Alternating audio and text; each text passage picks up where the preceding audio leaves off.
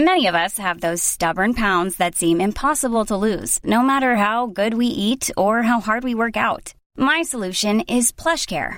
PlushCare is a leading telehealth provider with doctors who are there for you day and night to partner with you in your weight loss journey. They can prescribe FDA-approved weight loss medications like Wegovy and Zepbound for those who qualify. Plus, they accept most insurance plans. To get started, visit plushcare.com slash weight loss. That's plushcare.com slash weight loss. When you need mealtime inspiration, it's worth shopping Kroger, where you'll find over 30,000 mouthwatering choices that excite your inner foodie. And no matter what tasty choice you make, you'll enjoy our everyday low prices, plus extra ways to save, like digital coupons worth over $600 each week. You can also save up to $1 off per gallon at the pump with fuel points. More savings and more inspiring flavors make shopping Kroger worth it every time. Kroger, fresh for everyone. Fuel restrictions apply.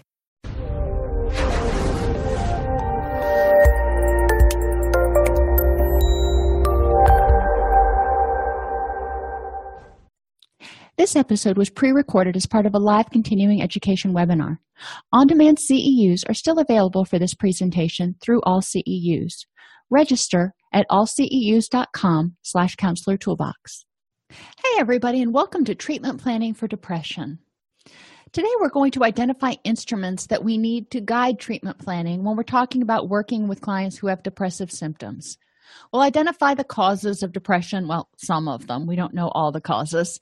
Identify behavioral, cognitive, and emotional interventions that we can use to help clients who are struggling with depressive symptoms. And I keep saying depressive symptoms because it's so important for us to address these symptoms even if they don't meet the criteria or the threshold for a DSM diagnosis of depression, we really need to intervene early because we know that early intervention is a lot more successful.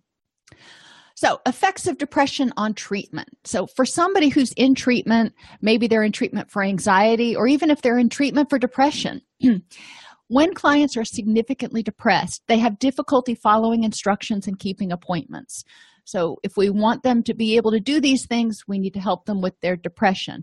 If we're seeing them for depression, we need to make sure that we keep instructions simple, keep appointments if you can at on the same day and time each day, reminder calls, reminder cards, anything that you can do to prompt the patient. They may have difficulty finding the energy to participate or maintain interest in program activities. If you're doing an outpatient program, for example, they may have difficulty, especially in group, staying focused. In individual, it's a little bit easier because, you know, obviously they're on stage and they're having to think and talk and preferably, hopefully, do most of the talking. Um, but in group they may start to kind of fade out or they may not have energy or desire to participate in group activities during the initial phases of depression treatment, you know, that may be okay. We may want them to get oriented to group and start feeling a little bit more comfortable. But we also do want to start making movement toward having them participate in program activities. For some clients, and you know, the research indicates that psychotropics only work for about 30% of the population. So this isn't the best choice for every single person but for some clients psychotropics you know antidepressants may help them start getting enough energy to participate in treatment so they can start addressing the things that are keeping them depressed.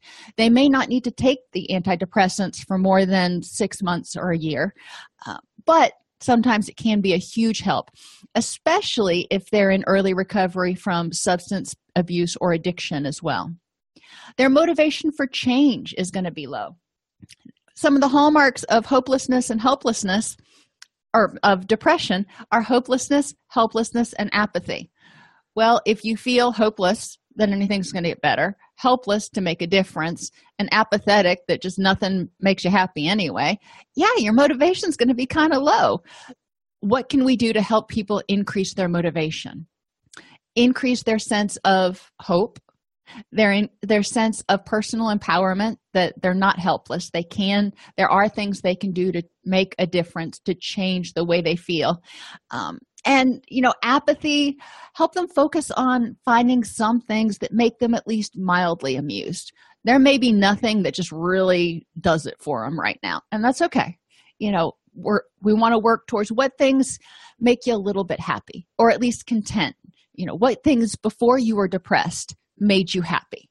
Well let's start bringing those things back in and see if they can't help a little bit alleviate some of the depression.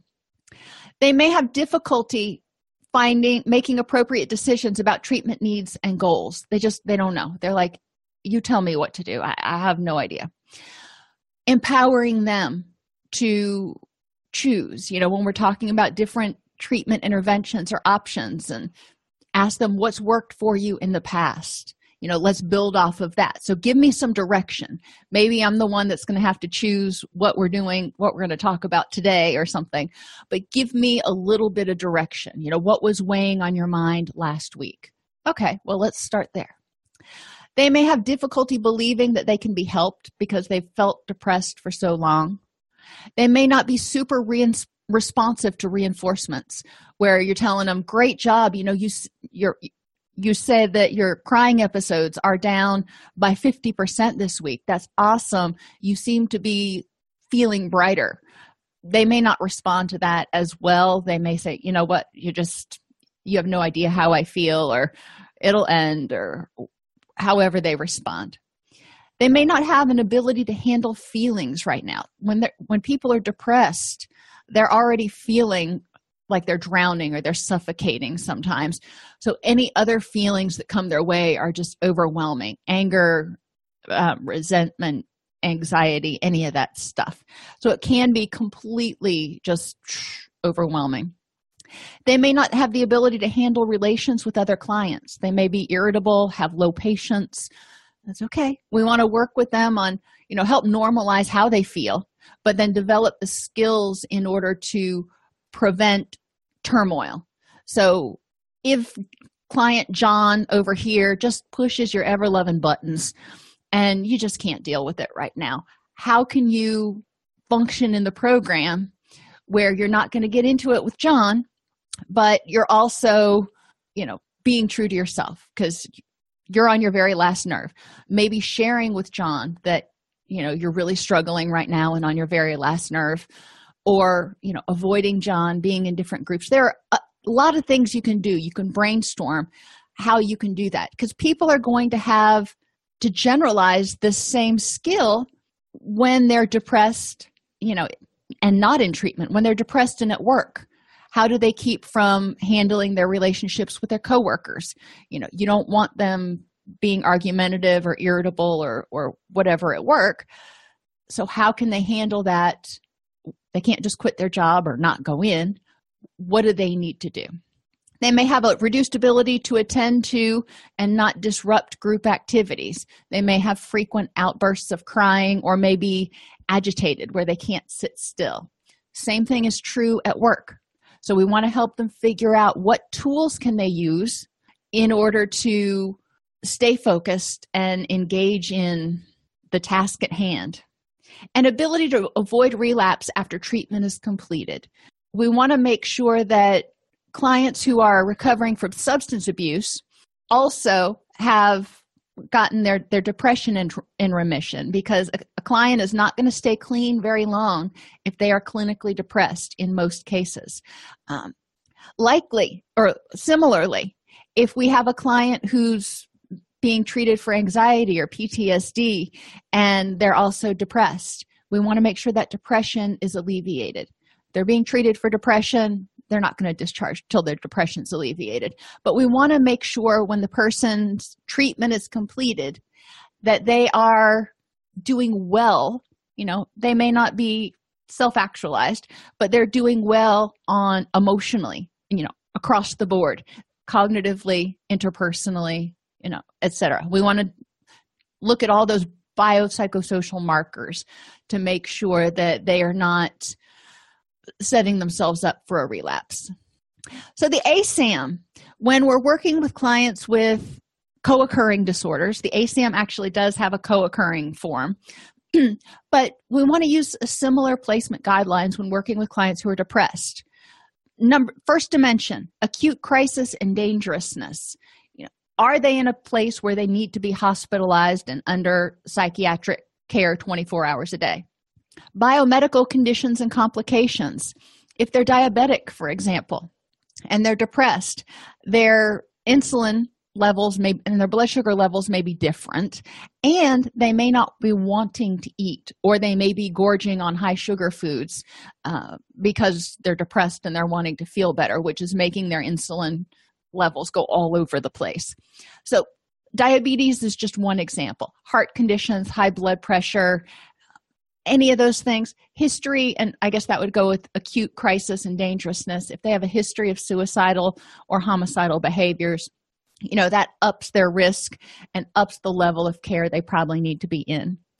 If they have emotional behavioral or cognitive issues and we're going to talk about some assessments for those later uh, on the next couple of slides but if they're struggling with other stuff besides depression depression is enough if they've got other stuff on top of that they may need to also be at a higher level of care and their readiness for change for each issue or objective. Too many times people look at it globally like, are you ready to change your substance abuse? Are you ready to change your anxiety?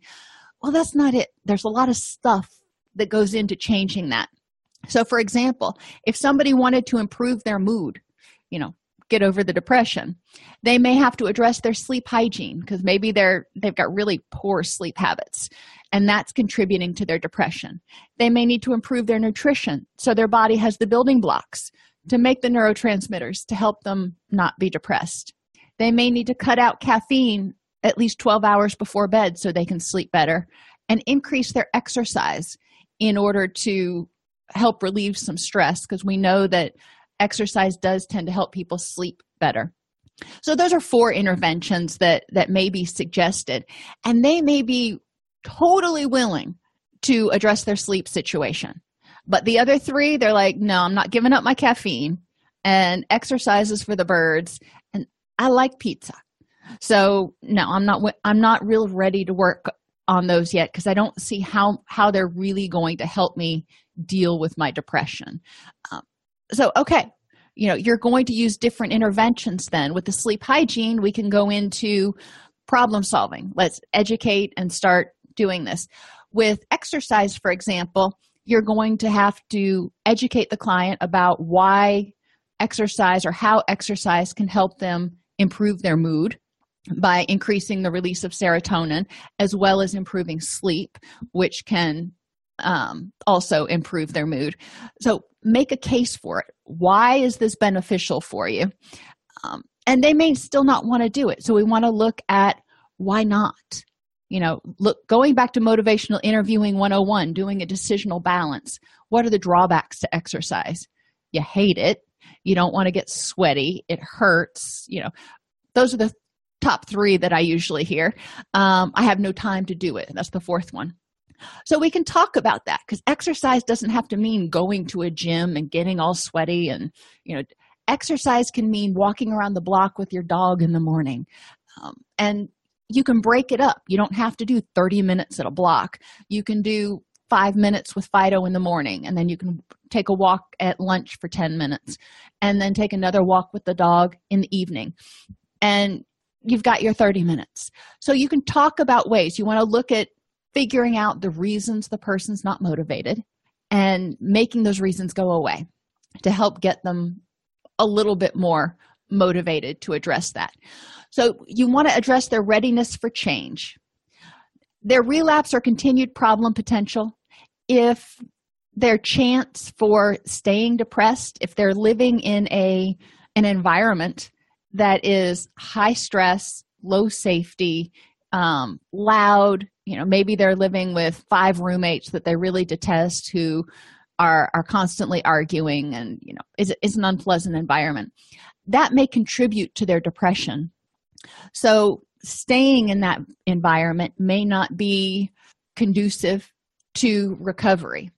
Um, the same thing is true with substances. So we want to look at is this environment going to at least not hurt their recovery you know a lot of times they can't just up and move um, so if they need to be in a different environment then a higher level of care may be appropriate you may not get to the point of a residential placement, but if they're in a clubhouse situation or an IOP program, that's four hours a day in addition to whatever time they're at work that they're not in that relapse triggering environment.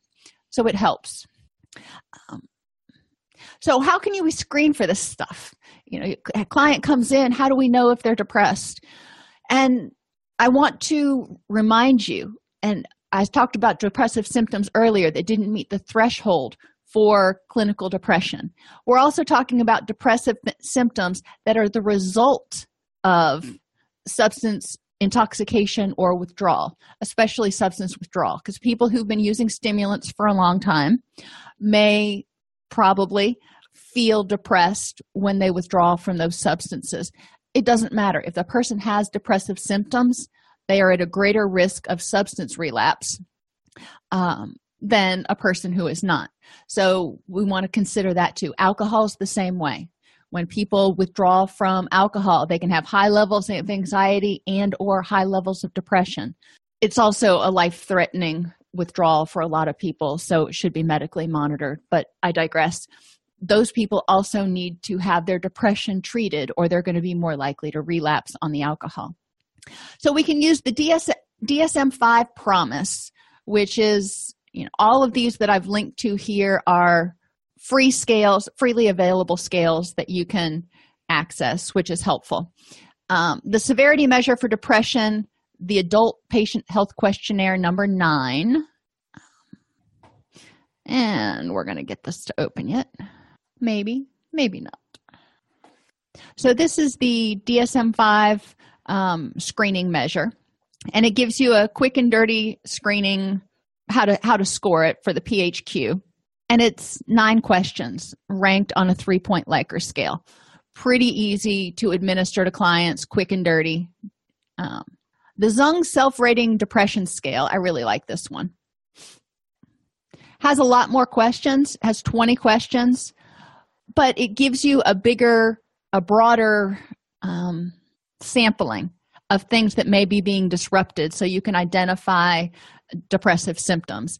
Mornings when i feel the best crying spells sleeping sex weight loss constipation foggy headedness i mean it, it asks about a lot of different things that clients with depression often report. And each one of these things can end up serving as a treatment plan problem that you can address. And it also gives you the easy scoring guide right there.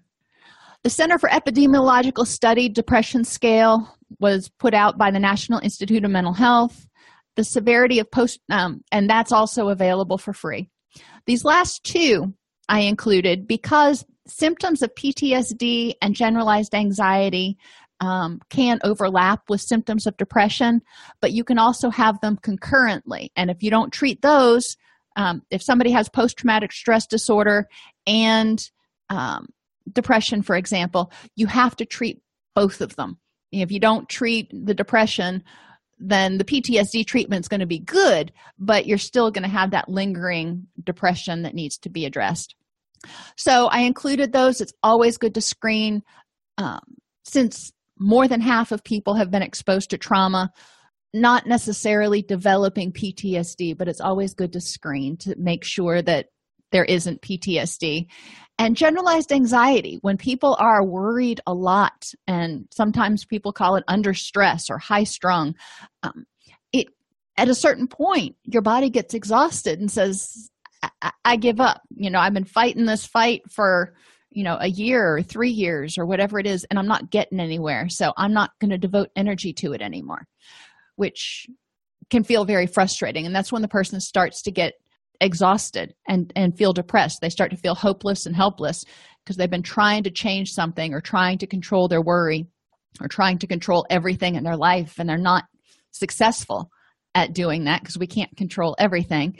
And they start feeling hopeless and helpless now, a couple other instruments that I like to use to look for cognitive issues that might complicate the picture, such as negative attributional style, low hardiness, or um, high levels of stress, are on this slide. Now, attributional style um, is where you attribute um, things coming from. Is it internal or external? Is it whatever bad happened, is it because of something you did or the world? So think about locus of control here. Um, is it global? That means, you know, whatever it is that happened makes you a horrible person, or is it specific? You made a mistake or you're bad at this one thing. Um, and that really impacts how people process the world and what they encounter throughout the world. You know, reasons for failure. Um, you've just attended a party for a new student and have made some new friends. Uh, then they talk about choose the reason that would best explain the outcome if it actually happened to you. Um, so, how did you make some new friends? You used the right strategy. You're good at meeting new people. You tried very hard. Um, I have the personality traits necessary. I was in the right mood, or it just it happened. It had nothing to do with me. So that's one of those where the locus of control is very external on the last one, where they said something else produced that outcome. I have no idea because it had nothing to do with me. And this can help you see and help you help clients feel better about themselves and more empowered if you can help them adjust their attributional styles. And I've got other videos on our um, All CEUs channel that talk more about attributional styles but you can see there's 20 questions there and then the scoring that you can look at. And then there are other um, reasons for success and failure the asat 3 it looks at the locus of control whether it, people use a global or specific attributional style. Whether they use a stable that means it's forever and always or changeable. They they ha- they can do something about it attributional style. So you can see as as we talk how attributions can have a big effect on a person's sense of hopelessness and helplessness.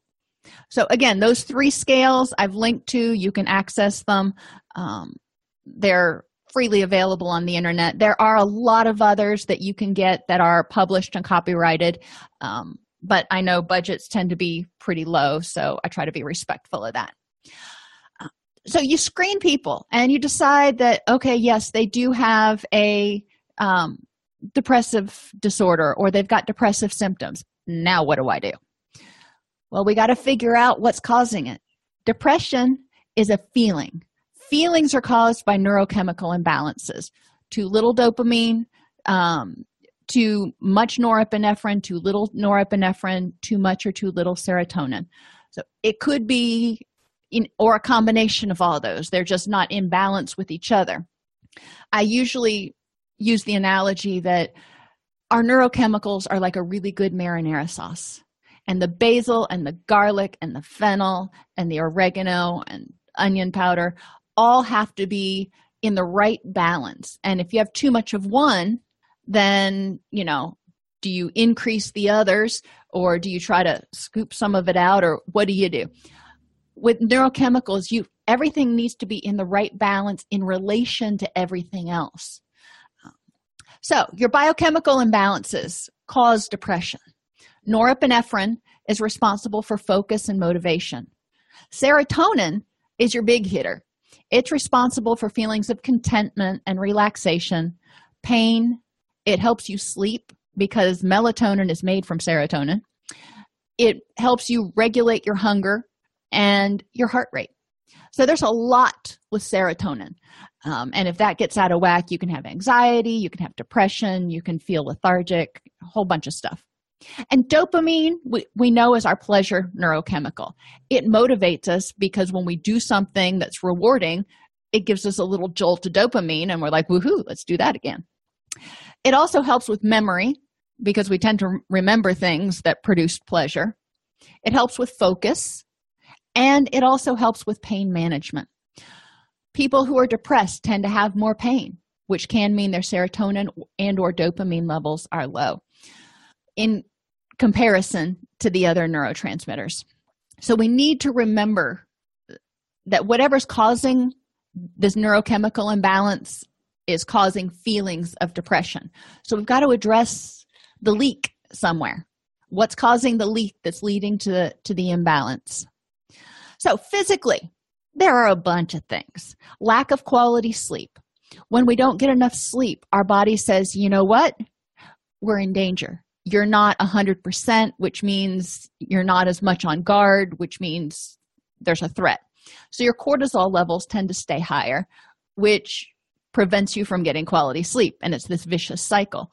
Um, so, quality sleep is important for your brain to rest and rebalance and get those neurochemicals made and balanced back out. Exhaustion and burnout. Secondary um, burnout from being, you know, a caregiver or secondary trauma, burnout at work, any of that kind of stuff can just wear you down where you feel hopeless and helpless. You're trying and things aren't getting anywhere. Uh, poor nutrition. If your body doesn't have the building blocks to make the neurotransmitters that it needs to make in order to um, help you feel happy, then you're kind of screwed. So, reasonable nutrition. I'm not talking about being a health health fanatic. I'm just talking about eating colorfully, getting some vegetables in there, making sure you're getting some your B vitamins, etc. Chronic pain can cause the chemical imbalance because when you're in pain, your body senses that as a threat, which keeps the threat response system, the HPA axis, alerted, which keeps your cortisol levels higher, your serotonin levels lower, which means you're not going to sleep as well. Um, and that's going to have that whole cascade effect of getting exhausted and keeping your ser- um, cortisol levels high. When when your HPA axis is activated, when your body believes there's a threat, it sends out cortisol. That's your your stress hormone that says we got to prepare to fight or flee. Cortisol tells your body to do a bunch of things.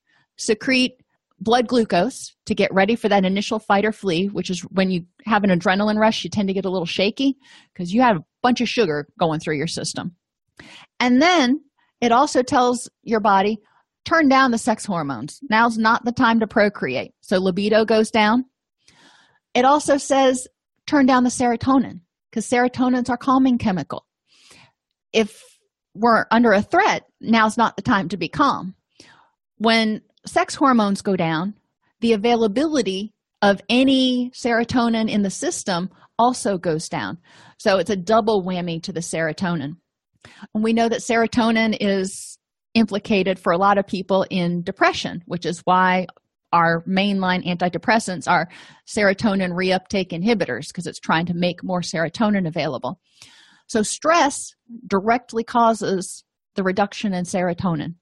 Um, lower serotonin means you can't make as much melatonin, which is needed for sleep. You see where this can all happen? So, we want to alleviate whatever those threats are that are keeping our threat response system alert. Diabetes can cause depression. Um, thyroid and sex hormone imbalances, as I just said, when your sex hormones are too low, that means the availability of serotonin and some of those other neurochemicals are lower. So, you know that's easy enough for your doctor to measure. They can't measure neurotransmitters but they can measure your estrogen and testosterone levels.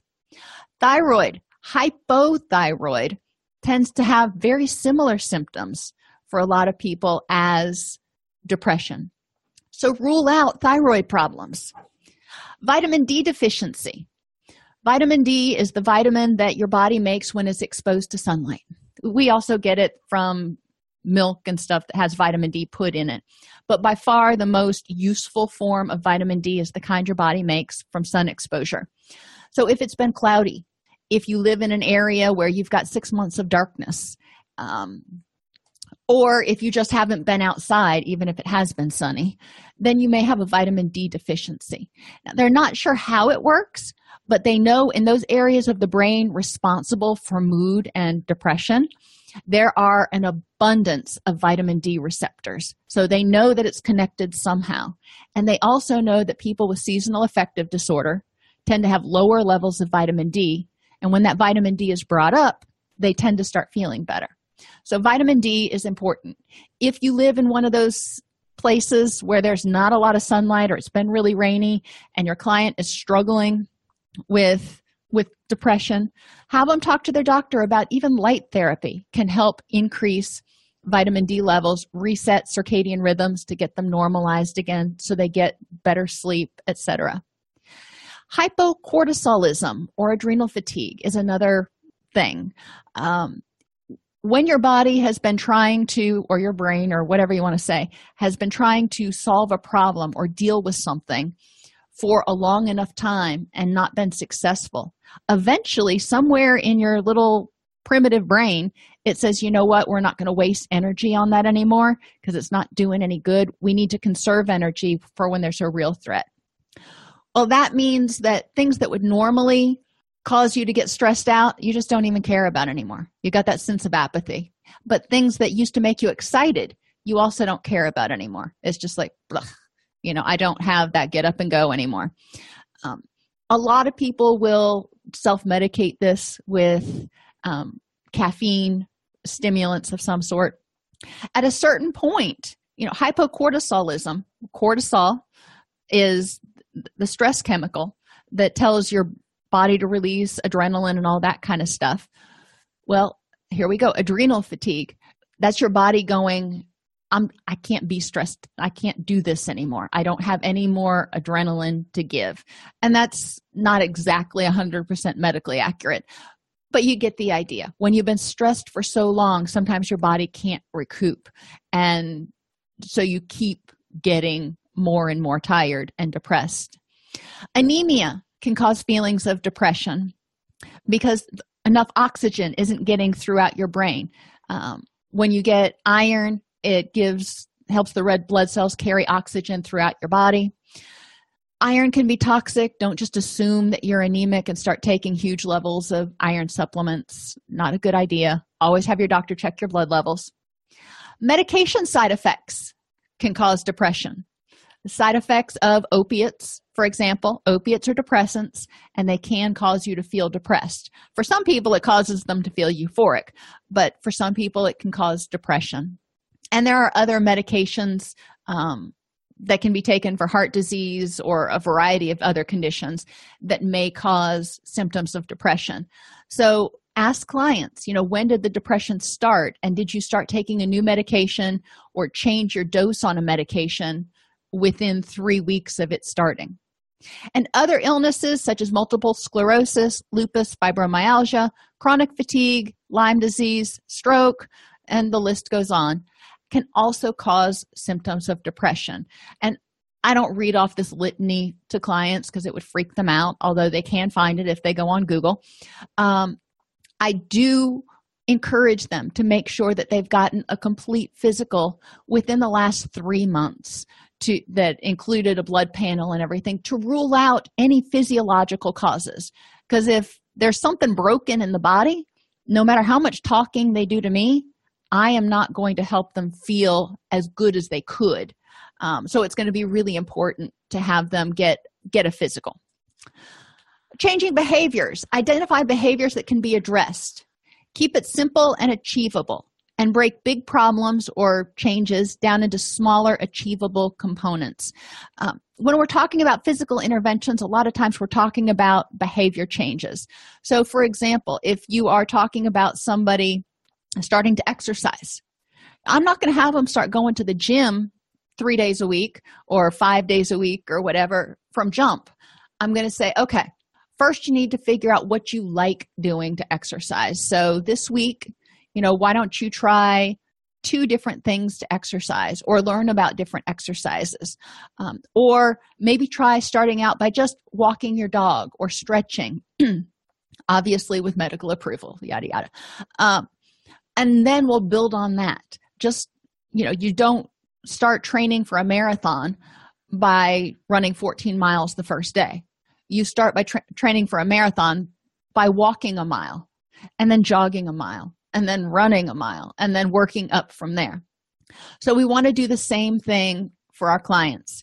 If they're trying to change their nutrition, you know, they don't need to turn everything out in their in their kitchen overnight. Say, "All right, this week I just want you to work on drinking more water. Next week we'll talk about making one more change. So have them make one small change each week that gets them closer to that goal. So it's simple, it's achievable, it's something that they can say, I did that.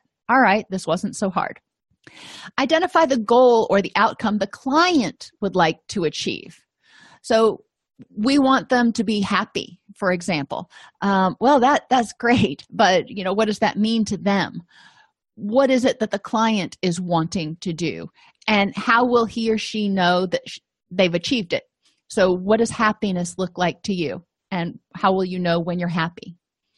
Explore ways the client has achieved similar goals in the past. So, when you've been depressed in the past, what's helped you feel a little bit happier? Now, this next step is really important. Identify internal and environmental barriers to success and what parts the client can control. So, if we're talking about dealing with depression, we'll continue to talk about that because that's what this class is on. We're going to talk about, you know, on days where it's rainy. We've recently gone through a spell here in Tennessee where it's been raining for days. I mean, every morning I get up and there's an areal flood watch. It's just, it's raining and it's dreary and it's cold and it's miserable. Um, and so people with seasonal affective disorder are starting to get a little bit antsy. They can't control that. They can't control the weather and make it spontaneously sunny. What can we do? we can encourage them to use light therapy we can encourage them to stay in rooms that are brightly lit um, any other interventions that has worked for them in the past when it's been kind of gray outside um, with their doctor's approval they may take some vitamin d supplements on those days to help boost their vitamin d there are a variety of interventions but you need to ask them what works for them what helps them stay in a better mood Identify how barriers can be overcome in specific behavioral terms. Make addressing the barrier something to do rather than something not to do. So instead of saying, well, you don't want to dwell on it, you don't want to, blah, blah, blah, you're going to say, all right, what are you going to do? This is happening. So what are you going to do to overcome it? And have it be really specific, such as you're going to get up at your by seven o'clock and get dressed. And then when you go into the office you're going to make sure that all the lights are on. So it's a brighter environment. You're going to play cheerful music on the radio. You're whatever helps them feel happier you're going to identify specific steps they're going to take in order to help them achieve their goal of dealing with the the raininess identify supports and specific steps needed to achieve success and elicit a commitment and take action to achieve the goal. So have them commit to it. You know next time it's rainy i'm going to do these sorts of things so it doesn't you know drag me down. Encourage clients to get a physical to rule out hormone imbalances physical issues causing a lack of energy fatigue difficulty concentrating sadness and irritability. You know, there are a lot of things that can do that. So let's take a look at what some of those might be you know have them take a look at it with their doctor just to rule out stuff that we can't even begin to help with. Address nutrition to provide building blocks. Now i will say unless you are a registered dietitian you cannot give nutritional prescriptions. You can't say you need to start taking more vitamin d supplements or you need to eat this meal plan can't do that. You can't educate them about why good nutrition is important for build, building neurotransmitters and recovering from depression and refer them to a dietitian and or any self-help books that might be useful. Um, encourage people to cut out caffeine 12 hours before bed because it stays in your body for 12 hours. So what you drink at noon is going to impair your sleep up until midnight. I know you know within three hours you feel like it's already done worn off and you're like I, I, need another cup of coffee. But you're just building it up. Stay hydrated. Dehydration in increases confusion. It reduces memory. It reduces energy level and it can contribute to feelings of foggy headedness all of which are symptoms of depression. Drinking water is not that hard. Have people carry a water bottle around with them. I always keep a spare in my car in case i forget my true water bottle. I just have one you know that i got when i got a powerade or something and i keep it in my car so i've got something to put water in. Improve your sleep hygiene and get seven to nine hours of sleep each night without waking. This can be a huge goal for a lot of people. They may maybe they wake up three four five times a night um, or maybe they aren't used to sleeping for six or seven hours at a shot for whatever reason. So we need to help them. This is so important to improving a variety of issues including depression. Um, there i do have another video on sleep hygiene um, or why sleep is important and ways to improve sleep. So you can talk about that um, you can watch that if you want. The big ones are cutting out caffeine not taking a hot shower before bed because your body needs to cool in order to sleep having a ergonomically comfortable sleeping area um, getting rid of, rid of any allergens that may be keeping you awake, and creating a sleep routine where you do roughly the same three things every night, just like you do with kids. You know, with kids, it's dinner and then bath and then story time, then bed. That's probably not what you're going to do, but you know, you begin with eating dinner and then do something and then, you know, whatever, yada, yada, yada. So as soon as you eat dinner your brain starts saying all right i need to start making melatonin because it's going to be time to go to sleep in a couple hours. Get moderate exercise for at least 30 minutes a day. Clients are often not going to be able to do this from the beginning. So have them start out doing something for 30 minutes even if it's dancing around their house like a crazy person while they clean. Um, 30 minutes a day some kind of movement and then move from some kind of movement to something that's a little bit more intense. Get more sunshine. And I use the 15 15 principle. You don't have to bask in the sunshine. If you can get 15 minutes in the morning, and that includes when you're driving to work, that sunshine's coming in through the through the car windows, and 15 minutes in the evening. So when you're driving home, or if you take Fido out for a walk for 15 minutes in the morning and 15 minutes in the evening, that can help set your circadian rhythms. And that's generally enough to get you the vitamin D you need. It might not be enough to really get you in a happy place, but that's more psychological than it is physiological. Review medications for side effects to make sure you're not taking something that you know is causing you to feel hungover I know when I take melatonin, um, the next morning I wake up and I feel really chipper for about three hours. And then I hit a wall and I crash hard. Melatonin doesn't work for me like it works for other people. Um, so I know that and I can be aware of how it affects me. Address chronic pain. So you're going to get better sleep um, and you're going to be less irritable and all that other stuff that goes with chronic pain preferably by methods other than opiates. Um, TENS machines, trans electronic nerve stimulation, um, can help you. It basically bombards the nerves with little tiny electrical currents that feels like somebody's just tapping on you. But it confuses the nerve endings, so it stops sending the pain signals. Um, I've used TENS units on, on my back before. Great things. Massage, if you can afford it, or you've got a spouse who will do it stretching with doctor's approval. Meditation can help and there are a lot of guided medita- meditations and guided imagery scripts that you can use for pain. Acupuncture or acupressure has been shown to be really helpful with pain conditions. Mild to moderate exercise with doctor approval um, may help a lot of pain conditions by balancing out those muscles relieving stress related muscle tension and helping to stop some muscle spasming. Hot or cold pads depending on your injury and your preferences. Um, when my jaw acts up my tmj i'll put ice packs on my jaw and it makes them feel a whole lot better. Uh, ergonomics. If somebody has pain you know they, they may tend to sit and favor one side or something. Paying attention to your ergonomics where you work you know your desk chair you know, that you spend eight hours in. Your sofa that you sit on to watch tv you spend a couple hours sitting there. And your bed making sure that you've got a ergonomically sound sleeping setup.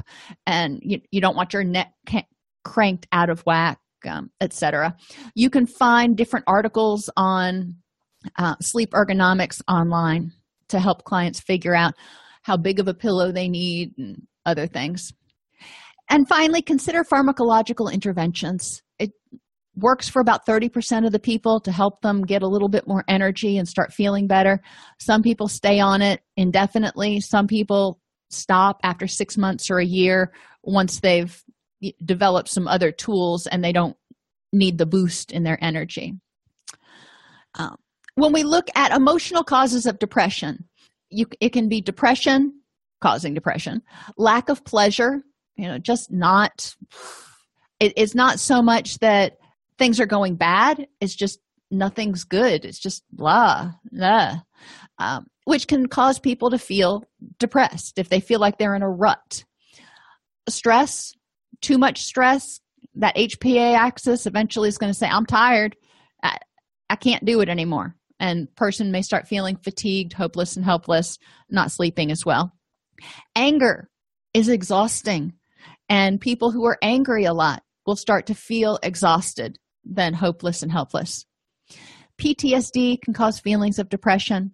Any fear that activates that HPA axis, including abandonment, isolation, rejection, failure, or loss of control.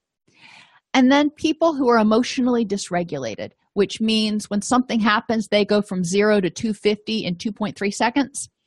Um, yeah, that's exhausting. And sometimes it's a biochemical thing. Sometimes it's the way they're wired. Sometimes it's because of traumas they encountered when they were younger whatever if you know you're one of those people if you are doing that 0 to 250 you know two three four times a day or more it's exhausting and you may start to feel very out of control and depressed and helpless so what can you do about it emotional interventions are not super numerous because all you're doing is addressing the feeling but anything can help keep a daily log of nutrition, sleep, things that trigger your emotional distress, and ways you cope. So that's four things. But they're important because you might find connections between your poor nutrition or drinking too much caffeine and your emotionality, or poor sleep and your emotionality. Things that trigger your emotional distress, as you identify those, then you can start figuring out how to deal with them or prevent them. And ways you cope is important to keep track of because we want to build on those. Those are obviously working for you at least a little bit right now. They may need to be strengthened or tuned up but at least that gives us an idea about where we can start building instead of having to start from scratch. So as a clinician i take these logs and i help people look at them try to identify patterns and for women um, also keep track of your hormone cycles to see if there is a correlation because you also may have premenstrual dysphoric disorder. Develop a stress management plan. High levels of stress, anxiety, and anger exhaust the system, then you start feeling depressed. So, if you manage stress, then you may prevent some of the depression. Identify methods that help you deal with anger, anxiety, and depression. Make a list. What helps you? if it helps you for 10 minutes or if it helps you for 10 days i don't care i want to find out what helps you feel better and we can build off those some of them we may try to eliminate if they're unhealthy but we and it also gives me a better idea about what might be causing your depression or what neurotransmitters might be out of whack if i see that um, you you consistently reach for alcohol for example when you're feeling depressed you know that might tell me that you've got high levels of anxiety and you're trying to use the alcohol to depress that. It may not be exactly right but it gives me some ideas to spitball and talk talk about with with my clients. Do things that make you happy you can't be happy and sad at the same time. So i have clients do 15 minutes of something that makes them happy every day. And it may like i said it may not make them deliriously happy but if at least it, we get up to content you know funny animal videos listening to a comedian taking a bubble bath uh, going fishing whatever it is do it for 15 minutes at least every day. Address guilt because guilt can keep people feeling really stuck and learn distress tolerance skills to assist in tolerating emotional upset those people that go from 0 to 250 that feels really overwhelming and out of control so learning distress tolerance skills can help feel empowered, which takes away some of that helplessness. Um, distress tolerance skills also help us not get stuck in an emotion where we're fighting with it and saying, I shouldn't feel this way or dwelling on it. Distress tolerance skills help us see that emotions come in and go out, just like the ebb and flow of the tides. Cognitive causes of depression, cognitive distortions such as all or nothing thinking. When, when you think every time I try to be nice, I get bit in the butt or I never succeed at anything I do, those extreme words. Very rarely does anything always or never happen. So encourage clients to think about exceptions. When when are some exceptions to this never thing that happens? The availability heuristic. This is when clients see something on the news, for example, and they think it's more frequent than it really is because they saw it and that's kind of prominent in their mind, or something that recently happened. So, if you're in a relationship with somebody and you've been in a relationship for 10 years, and maybe the last month or so, they've just been a real bugger and a half. The availability heuristic might lead you to focus on that last month and a half and go, you are such a jerk. I don't know why I ever got into a relationship with you because that's what's available. That's in your kind of shorter term memory. You're forgetting the other, you know, 10 years leading up to that. So, encouraging clients to broaden and get all the facts and look at the big picture. Emotional reasoning is reasoning based on purely feelings. If I'm afraid to do something, it must be scary if I feel like I can't do something, then I must be powerless to do it. Emotional reasoning can be countered by looking at the facts. What are the facts that support you being unable to do it? And what are the facts that support you being able to, to do it? Personalization means taking everything personally. So if somebody's in a bad mood, it's my fault. If something bad happens, it's my fault. If you know something bad happens, everybody's going to blame me which can lead people to feel overwhelmed. Overgeneralization is taking one bad thing or one good thing, but taking one thing and generalizing it. So, you know, if Sam, um, if I can't even think of an example right now, um, but over overgeneralization means taking something that happens once and assuming that it's going to happen all the time, or one person that you met that you know was a certain way like you were in a relationship with a person and they were just an idiot and they were abusive and it was awful and you broke up the relationship. And then because of that one relationship you say all men are bad well that's not true. All men aren't bad. You had one bad apple but all men aren't bad. And jumping to conclusions sam comes home and he's got lipstick on his collar. Ooh.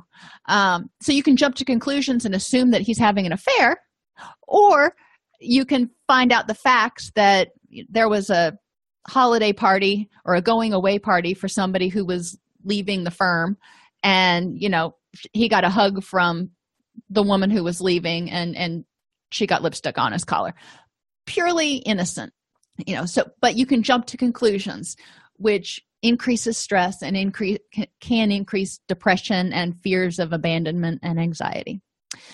And magnification of bad things. So when one bad thing happens or might happen blowing it out of proportion you know if you get in trouble at work i'm going to get fired and then i'm going to lose my job or I'm, then i'm going to lose my house and then my wife's going to leave me and then i will be homeless and penniless and yada yada wow, how did we get there from you getting written up once? And minimization is kind of the opposite because people who are depressed um, often minimize their accomplishments and the good things. Something good happens, and they're like, that was just a fluke, or it won't last. So they're waiting for the other shoe to drop. So we want to look at those cognitive distortions and help people get a better, more balanced view of the way things are so they don't feel hopeless and helpless. Negative global stable attributions, and we talked about that earlier. Global means it's about all of me or all the world. You know, the world is just evil. Well that's a global attribution. It means everybody in the world is evil. A stable or a specific attribution would be to say there are certain people in the world who are evil. Stable means it can't be changed. You know the world is evil and there's nothing that can be changed. It's just it's inherent. Um, changeable means people are could be you know people in the world are doing evil things right now but there is hope. You know we can educate and we can pull together as a community and there are good people that can help spread goodness. Uh, extremely internal or external locus of controls you know that's also kind of with the attributions. If you believe that nothing in the world is in your control you have a completely external locus of control then yeah you're going to feel helpless because it says destiny is going to control everything so you might as well just sit back for the ride um, on the other hand if you have an ex- extremely internal locus of control you feel like you should be able to control absolutely everything. And then when that doesn't happen you feel like you failed. So a locus of control that's too external or too internal can be problematic. Ineffective distress tolerance skills can lead you to feel stressed and exhausted a lot and ineffective problem solving skills can do the same thing. So helping clients identify and address cognitive distortions um, develop problem solving skills and distress tolerance skills. Identify the situations that make the client feel uncomfortable. Um, and that's you know kind of where we want to start with with negative self-talk um, and, and cognitive distortions. What situations make you feel depressed anxious angry for each of those situations, make a list of the feelings that you experienced after the situation. so if you've had a feeling of anger and resentment and guilt and whatever, just write them all down. Identify the first thought that comes to mind when you think of the uncomfortable situation. So if I'm talking about, you know, going in for a job interview and my first thought about going in for a job interview is fear. You know i'm not going to get hired. A sense of helplessness. Um, when my first thought when i think about going in for an interview if somebody asks me what my first thought that comes to mind is my first thought is i'm not going to get the job. I'm there's no way it's going to happen. Other thoughts that often arise with this situation. I have no business applying for this job or you know I'm not going to know what to say in the interview. And I start identifying all those thoughts and identify a theme from the thoughts. And in the scenario I just gave you, it would be one of powerlessness or loss of control. You know, I don't feel like I'm in control of this situation. Identify how the thoughts or the theme limits the client's options in life. By being constantly afraid of rejection or loss of control, how does that keep you from trying new things and maybe interviewing for jobs that you might actually get. Help the client identify different ways of thinking about the situation and feelings that can lead to better options. So, when thinking about a job interview, for example, think of it as a learning experience and a challenge. And how can you feel empowered to go in there and, and try and, and see what happens? And if it doesn't pan out the way you hope, how can you learn from it? Maybe contacting the hiring supervisor back and finding out what you could have done differently. Once a list of reasonable responses is completed, summarize it. Go back through the list of feelings and discuss the decrease in intensity of each feeling for the new list of reasonable responses. So one of my one of my thoughts about going in for an interview is there's no point because I'm not going to get the job anyway with some of the new responses i could say well you know maybe i can maybe i'm not going to get this job but by going in for this interview i'm going to be better prepared for the next interview because i'll know what kind of questions they're going to ask. So i'm looking at it as a stepping stone or a learning opportunity. And then continue to practice the new skill. So each situation that makes the person feel use negative self-talk or feel bad or angry or depressed they can look at it and identify the types of thoughts they're telling themselves about the situation and then identify alternate ways of thinking about the situation. Five steps to challenge beliefs that limit options for change. listen to the client's organization of and beliefs about the problems present your understanding of the belief that's you know what we were talking about with helping the client identify themes that might be coming through ask the client if you're on point if the client disagrees with your assessment then ask for a more accurate statement of what he or she believes. If they agree with your assessment then explore how holding that belief affects their ability to address the problem. So if you hold on to this belief that you're powerless and it's pointless for you to go interview for this job how does that keep you from addressing your fears about the interview if the client agrees with your assessment inquire if he or she would add or change anything about the way you phrased the belief. So did i hit it right on the nail or would you change it? Help the client reframe the belief from a truth you know i'm not going to get the job to a thought. I'm having the thought or the fear that i might not get the job because a truth is unchangeable but a thought is just something that comes and goes it's like when you know somebody's trying to quit smoking and if they say i have to have a cigarette that's a truth. That's what has to happen. If they say i'm having the thought that i need to have a cigarette it's a thought and thoughts go. I i can tell you you know any of us who've had children can remember can, can tell you that thoughts come and go really fast and sometimes you can't remember why you walked in a room help the client alter beliefs to include options for changing the problem. So you're going to brainstorm options for changing the problem options for changing their perception or looking at it in a different way. Help clients learn about the connection between thoughts feelings and actions.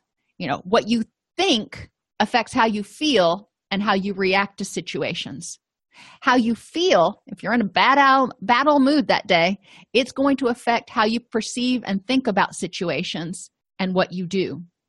What you do is going to affect you know if you're eating well and and taking care of yourself and you know being kind to others you're probably going to think and feel differently about things than if you're not taking care of yourself and you don't have the resources to deal with it.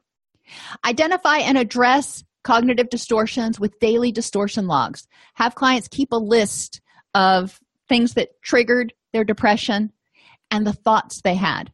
I usually give clients a list of the cognitive distortions and have them put a hash mark next to each distortion each time they they use it. That way we can see which ones they use more often. And then i provide them worksheets and videos to start challenging those distortions learn about attributions and address negative global stable attributions. Again have them keep a log of negative global stable attributions and restructure them to be more specific and and state and changeable. Um, so if they're thinking things are always one way and everything is always one way then we want to help them see that some things are sometimes this way. Learn about locus of control and how moderate to an extremely internal or external locus of control can cause depression. Like we said if you feel like destiny is going to do everything and you have no way of improving your situation or if you feel like you should have control over absolutely everything and we know you don't either one of those can cause feelings of helplessness and hopelessness. So we want to help people see what they can change and learn how to accept what they cannot change develop effective problem solving skills based on the problems that trigger that client's depression. Because what triggers depression for me doesn't trigger depression for my best friend. You know we're, we're very different people. So we each would need different problem solving skills and different plans. I encourage clients to start by reading the seven habits of highly effective people because this is a great way to start figuring out how to be happier and more empowered. And step number one or habit number one is begin with the end in mind. As you begin what are you working towards? What does it look like to be happy? You know if if when you're happy you're not having all these negative thoughts all the time well then you know that's something you need to work on.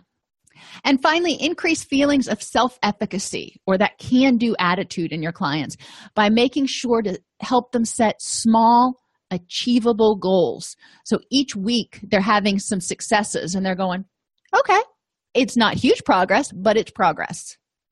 Social causes of depression include lack of social support, interpersonal conflicts, which can include conflicts with friends and family, conflicts at work, or conflicts on social media with people you've never even met. Interpersonal losses, ineffective communication skills, and poor self esteem.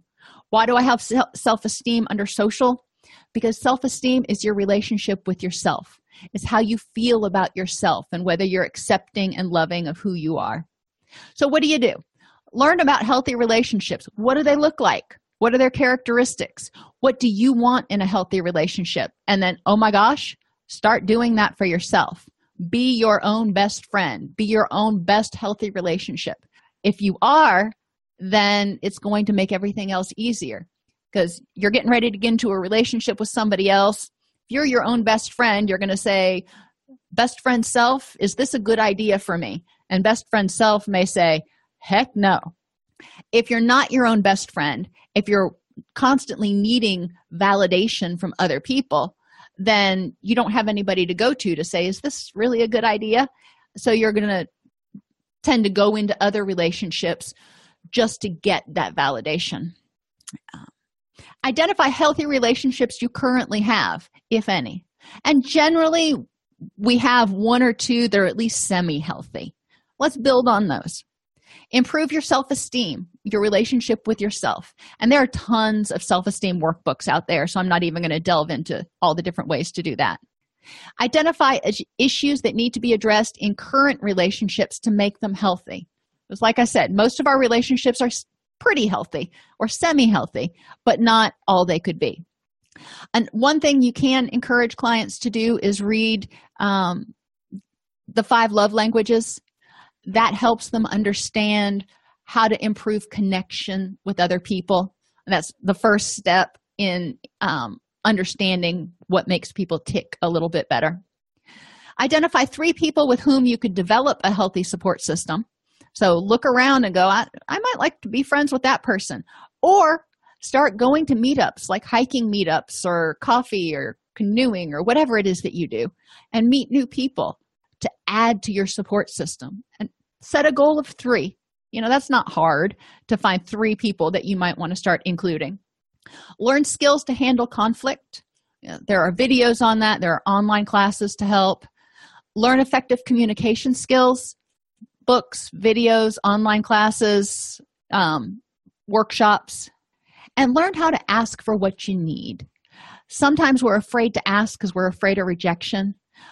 But when people are feeling depressed, it means they feel exhausted and fatigued and hopeless and helpless. So, this is when we need to be able to ask for help and get that support in order to bolster us up. And situational causes of depression can include losses such as relationships, death, loss of freedom, loss of dreams, a loss of sense of order in the world, a sense of control and hope. I mean, I know when I look around and I watch the media and the news, which I try not to do for more than 30 minutes a day, it can feel really overwhelming because there's so much that's out of my control. But I know I can control my little slice of the world. And people may experience a loss of self esteem, which can cause them to feel depressed if their significant other leaves them, if they get fired from a job. Um, you know, there are things that can happen that can injure self esteem. Environmental causes of depression include people in the environment, toxic people in the environment, negative people in the environment. You know, you want to try to have an environment that builds you up. And you have control in many cases over your environment maybe not the whole house. I mean i can't control my kids rooms. I've kind of thrown my hands up. But i can control the common areas. If you live with roommates you may only be able to control your room but you can control that little slice of your world. Noise. Think about how to deal with noise.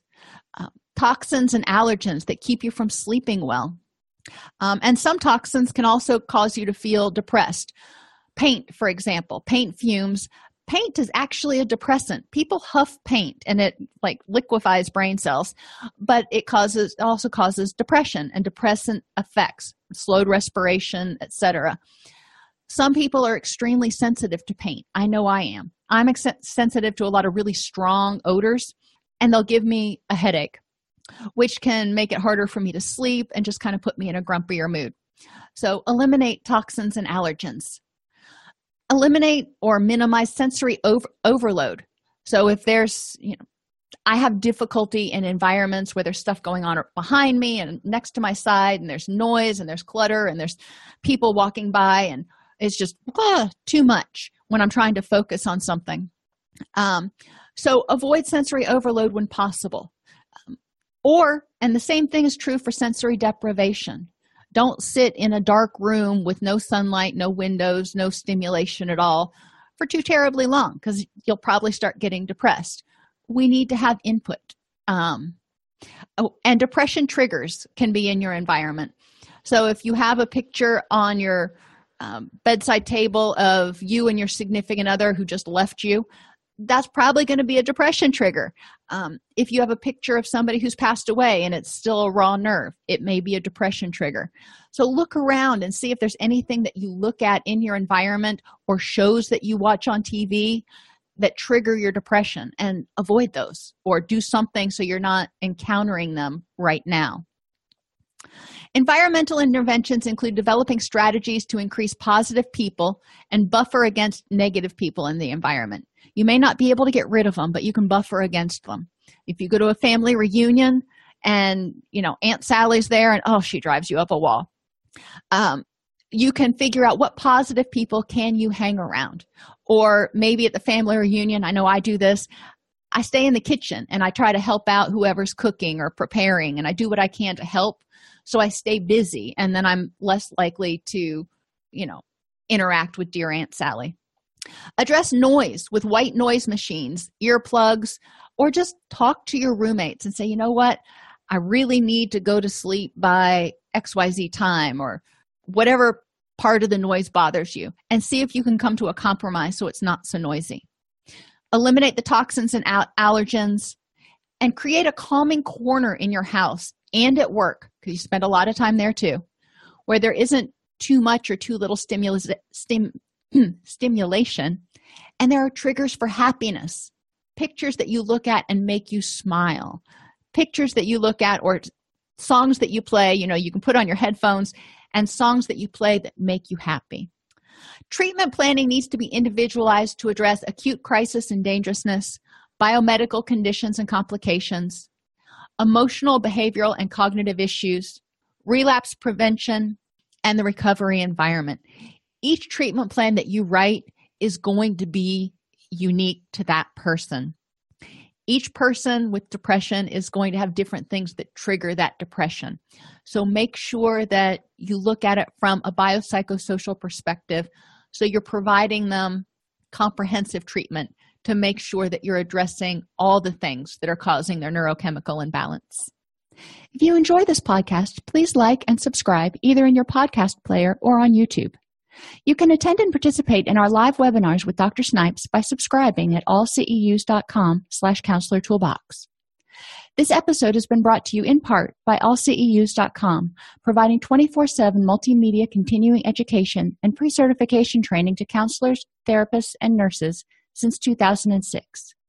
Use coupon code Counselor Toolbox to get a 20% discount off your order this month.